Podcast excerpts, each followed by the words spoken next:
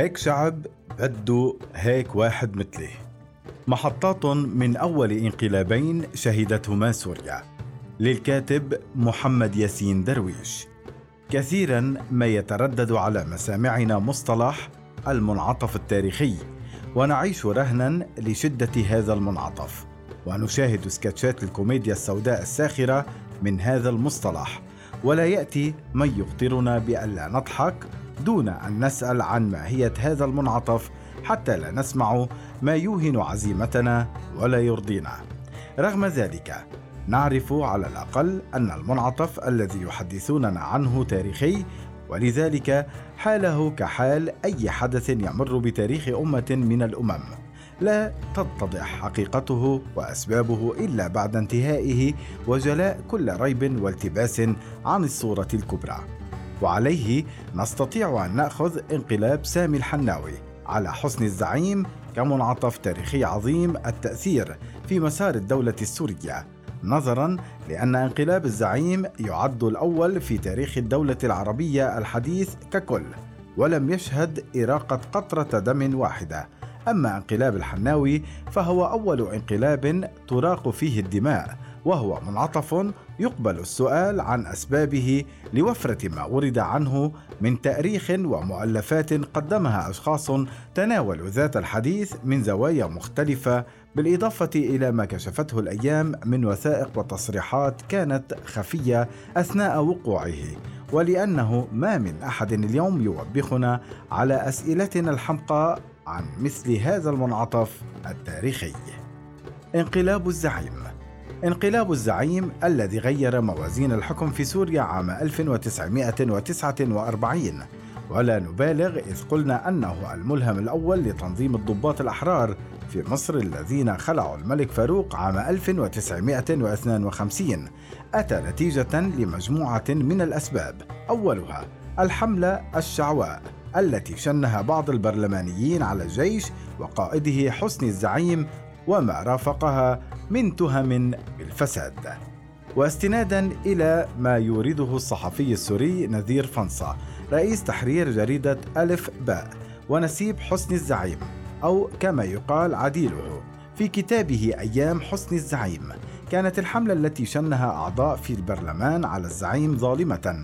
يروي أن الزعيم كان يأتيه باكيا من شدة ظلم الادعاءات الموجهة إليه ليتحول هذا البكاء في صباح يوم التاسع والعشرين من أذار مارس من عام 1949 إلى انقلاب ينتزع الحكم من حكومة شكر القوتل ويعلن حقبة جديدة في تاريخ الدولة السورية الحديثة.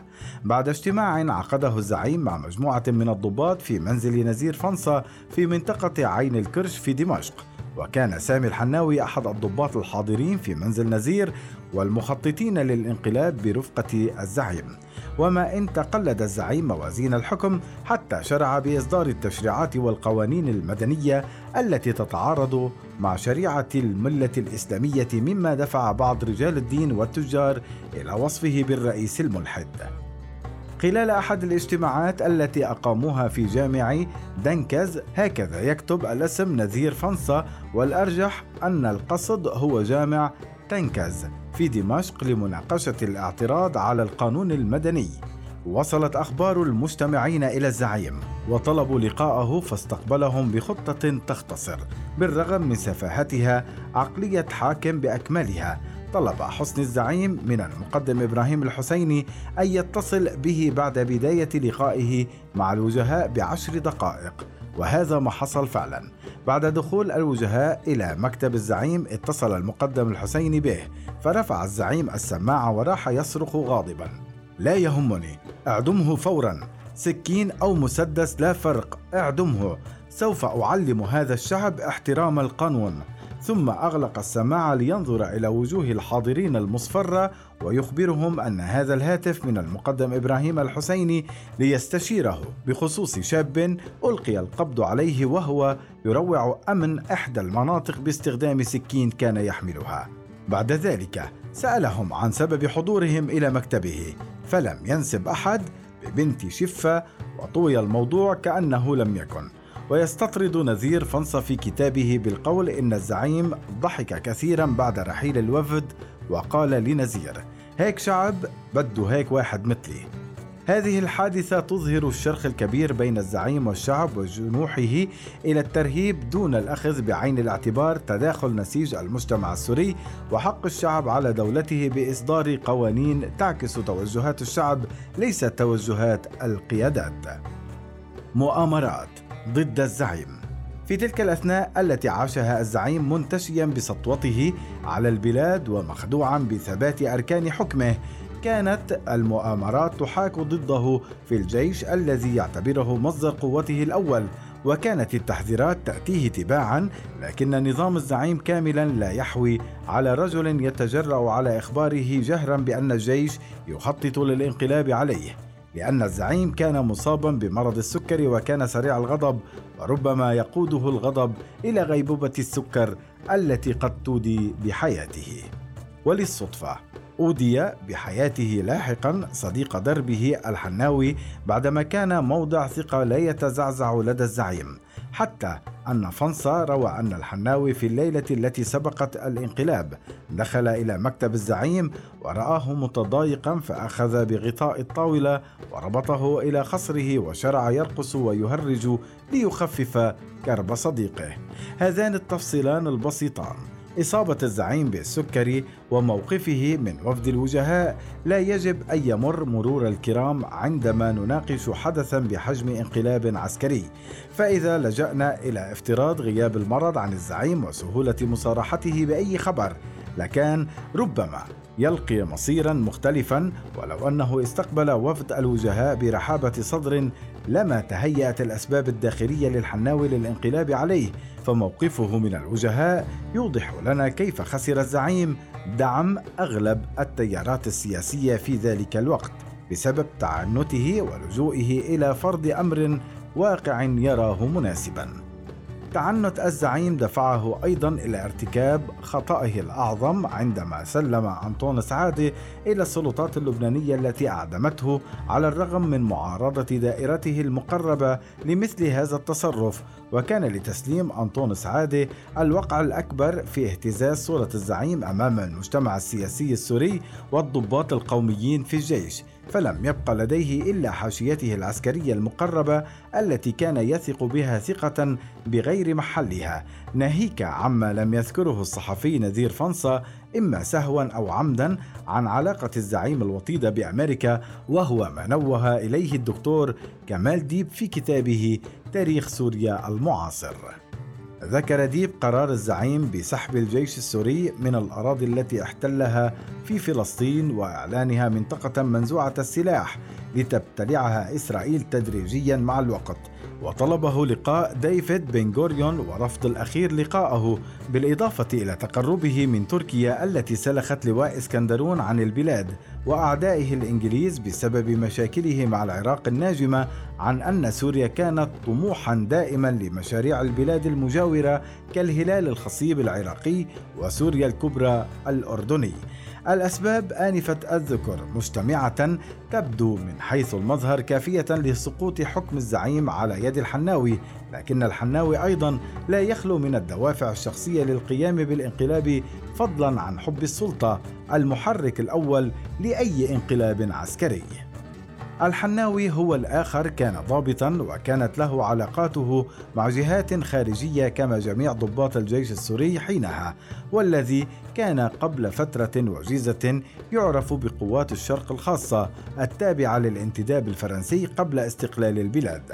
استغل الحناوي علاقاته مع الإنجليز الذين ضاقوا ذرعا بالزعيم وتصريحاته المعادية لهم فقد كان هدف انقلاب الزعيم بحسب الموظف السابق في السفارة الأمريكية في دمشق والضابط في الاستخبارات الأمريكية مايلز كوبلاند. في كتابه لعبة الأمم ولا أخلاقية سياسة القوة عام 1970 تأمين مصالح أمريكية في سوريا وبينها تمرير صفقة التاب لاين النفطية. ما هي دوافع الحناوي الشخصية؟ الدكتور أسعد طلس عديل سامي الحناوي وأحد رجالات السياسة السورية ومستشار الزعيم في بداية انقلابه وعمل في السابق وزيرا مفوضا في إيران كان قد أبلغ الخارجية السورية مرة أن منزله في إيران تعرض للسرقة وطلب بتعويض عن المسروقات إلا أن وزارة الخارجية الإيرانية أبلغت دمشق أن طلس كاذب وأرفقت تحقيقا للشرطة الإيرانية. يفيد بأن طلس باع أغراضه لأشخاص إيرانيين وذكرت أسماؤهم. هذا ما ذكره نزير فنصة عديل الزعيم في كتاباته لكن لحسن الحظ هذا المنعطف التاريخي زالت عنه الغشاوة ورأينا لاحقا أن طلس كان على مفترق طرق مع الزعيم فيما يتعلق بتقاربه مع الأمريكيين وعدم وضوح نواياه من إسرائيل ومناصبته العداء للهاشميين في العراق. كان طلس العقل المدبر لانقلاب الحناوي الذي كان قائد اللواء الأول في القنيطرة بالطبع. نحن لا نستطيع إزالة الشبهات عن طلس فالرجل كان متخما بالدوافع الانتقامية لتأليب عديله الحناوي على خلع الزعيم الذي وافق على قرار رئيس الوزراء محسن البرازي بعزل طلس من الخارجية وإحالته إلى سلك التعليم ما دفع بالأخير إلى تدبير الانقلاب وإقناع الحناوي بالإقدام على هذه الخطوة أوغلت بالبلاد في مستنقع الانقلابات أكثر فأكثر. هذا غيض من فيض. تفاصيل أول انقلابين في تاريخ سوريا. فالمؤلفات الضخمة والمجلدات السميكة التي تسرد فترة ولادة الدولة السورية تعج بمثل هذه الأمثلة عن دوافع صناع القرار السوري لكن نقطة التقاء كل ما أورده التاريخ عن سير منعطفاته في بلادنا هي أن العدو الخارجي يتآمر والغرب الطامع بثرواتنا لم يكن يوما قادرا على إدخالنا في منعطف لولا وجود حسن الزعيم وسامي الحناوي في كل قطعة عسكرية وأسعد طلس في كل مؤسسة دبلوماسية ونزير فنصة في كل مؤسسة إعلامية. هؤلاء هم من يقررون كيف تعبر بلادنا منعطفاتها التاريخية ويمسكون رسن شعب بأكمله موجهين مصير مئات ملايين العرب خلف مطامحهم الشخصية وأطماعهم المادية وعطشهم للانتقام والسلطة. كل السوريين الذين عانوا من انعدام استقرار البلاد وما يرافقه من ضغوطات مادية ومجتمعية كانوا ضحية مرض الزعيم بالسكري وبقدر ما كانوا ضحية المطامع الأمريكية والإسرائيلية. كانوا ضحية ضحكات الزعيم بعد ترهيبه لوفد الوجهاء بقدر ما كانوا ضحية مؤامرة إنجليزية على البلاد. كانوا ضحية انتقام أسعد طلس بقدر ما كانوا ضحية مشروع الهلال الخصيب وضحية تلون سامي الحناوي للوصول إلى السلطة وبقدر ما كانوا ضحية لعبة السياسة العالمية. التاريخ ليس مجرد قصص مندثرة، ليس سيرة مجردة لحاكم أو ملك. التاريخ سيرة أمم تتورط بأبسط تفاصيل من يقود منعطفاتها فاختاروا قادتكم بحكمة حتى لا يصبح تاريخكم رهنا لارتفاع السكر لدى فلان ولانتقام علان